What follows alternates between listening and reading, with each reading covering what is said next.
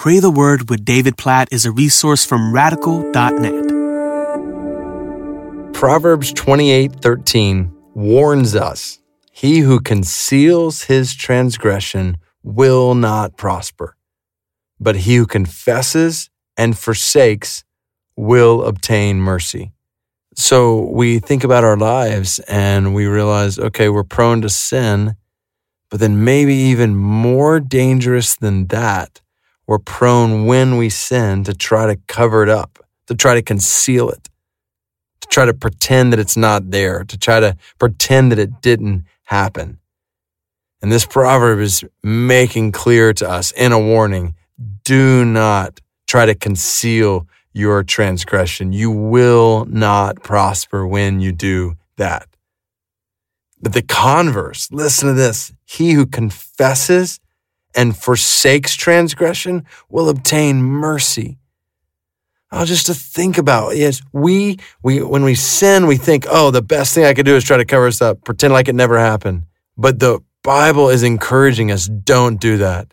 That is not a way to prosper. That prosperity is actually found in confessing your sin, in forsaking it and turning from it and finding mercy in the process.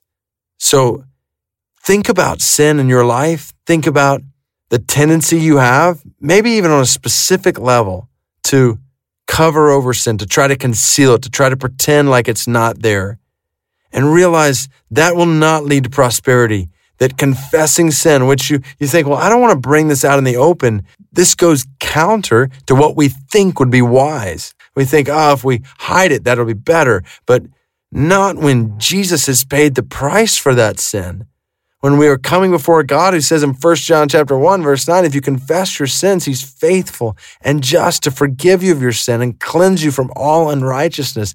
Therefore we don't need to fear confession of sin. What we need to fear is concealment of sin and thinking that when we conceal it, that's going to be good for us. That will not be good for us and obviously will not be glorifying to God. God is glorified when we confess our sin, when we repent of it, and He showers His mercy on our lives. And He is ready to do that whenever we confess our sin.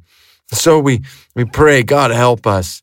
God, help us not to conceal sin, not to try to pretend it's not there Lord, help us to resist that temptation, even in of itself. Once we have sinned, to try to cover it up. God, help us not to do that. Help us to confess it honestly before you. Help us to confess it honestly before others, particularly when we have sinned against others or when our sin is affecting others. God, help us to confess that to you and to others. And in the process, of turning from that sin, of repenting from that sin. Lord, we pray for your mercy.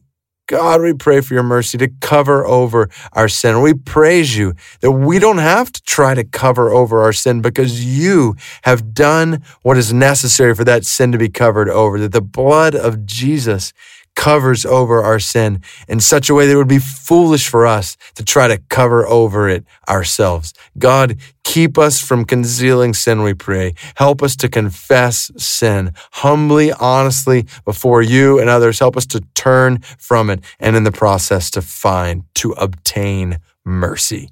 In Jesus' name we pray. Amen.